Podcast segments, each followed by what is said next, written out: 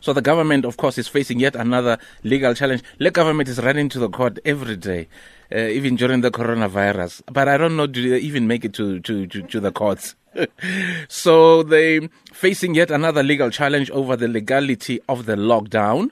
Uh, the Liberty Fighters Network is challenging the legitimacy of all the lockdown regulations by the Minister of Cooperative uh, Governance and Traditional Affairs, Nkosazana Dlamini Zuma. On the line, we've got um, uh, Reyno de Beer. He's the president of the Liberty Fighters Network. Good afternoon to you, Saya. Uh, yes, good afternoon. I'm very happy to be on the Super Drive show. Welcome to the show. Good to have you on the show. Lovely to live in a in a free country where we all express ourselves like you are not happy with what's happening as far as this lockdown is concerned. What what exactly are you worried about? Um, we are worried about the fact that we believe that the lockdown regulations uh, were invalid from the beginning. Mm. Um, so I'm not going to go into the technicalities, which acts, etc., etc. But what is important is that the processes that were followed, um, or what was supposed to be followed, have not been met. So um, we, in particular, um, besides the fact that we believe that it's totally uncon- unconstitutional, mm. uh, we also say, for example, that the um, we believe that the Essential Services Committee that was established in terms of the Labour Relations Act, mm. they were actually supposed to be the only ones responsible to identify the essential services and not the Minister of COGTA. So um, that is also a very important matter. Yes. So what don't you what don't you like about these uh, these regulations? We have been, or our organization have been inundated uh, with uh, up to date, it's about two and a half thousand complaints mm. since the lockdown started by mainly um, uh, tenants who can't afford paying their rentals, landlords who have been um, taking law into their own hands. The police don't want to, to, to assist them. Uh, so it's, it's uh, quite a lot of chaos going on in the property industry at this stage. And the other thing is uh, we have also uh, we're also representing a group of about 90 um, employees of a, a, certain hair salon in, in Gauteng and, and other uh, kind of, other provinces who have not been paid.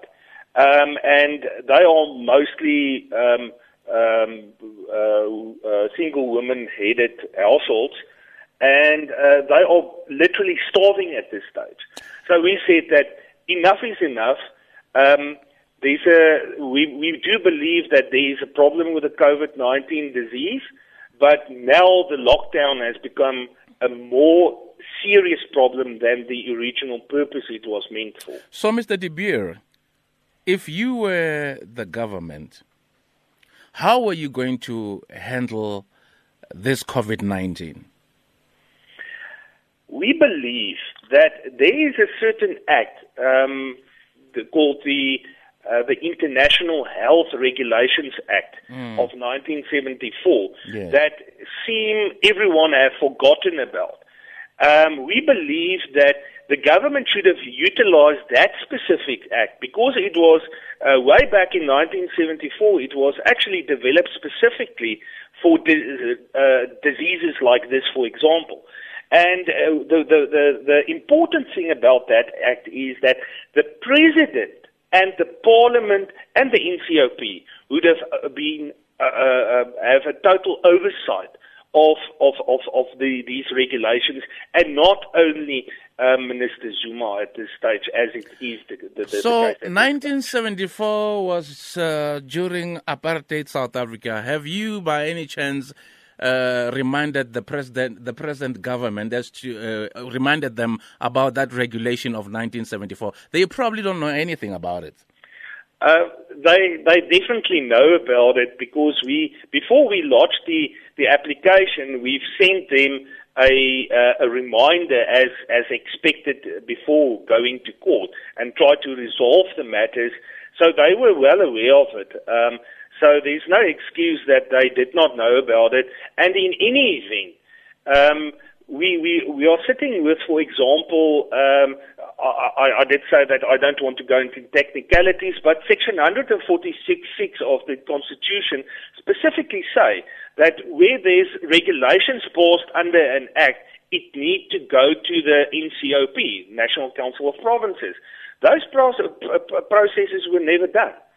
Um, so yes, we are sitting with a with a government who have, um, unfortunately, defied processes, and now we are sitting in a in a in a position whereby many millions of our people are starving at this stage.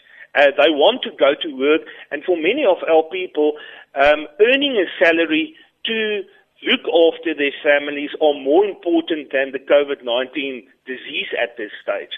Uh, they are more prepared to face the COVID-19 disease at this stage as they are um, now at this stage basically starving to death. So, so, so this is this is the problem we are sitting with, and that we need to address as a matter of urgency. So, lockdowns have been instituted around the world. Were all these those governments wrong to do that? Yes. Uh, in fact, uh, only a third of of the world have gone into lockdown. Two thirds have not.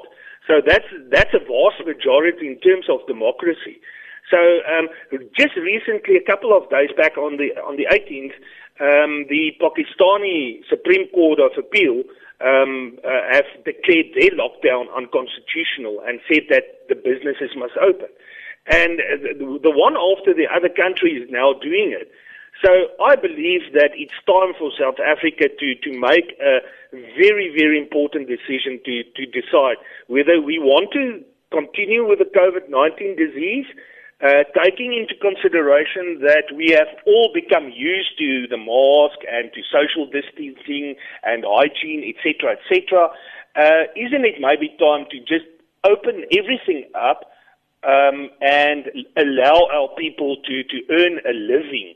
That All is right. what we are concerned about. All right, now. let's quickly take a short break. I have one or two more questions for you. Uh, we're chatting to uh, Reyno de Beer. He's the president of the Liberty Fighters Network. It's Radio 2000, the Glen Zeta Super Drive. Good afternoon to you.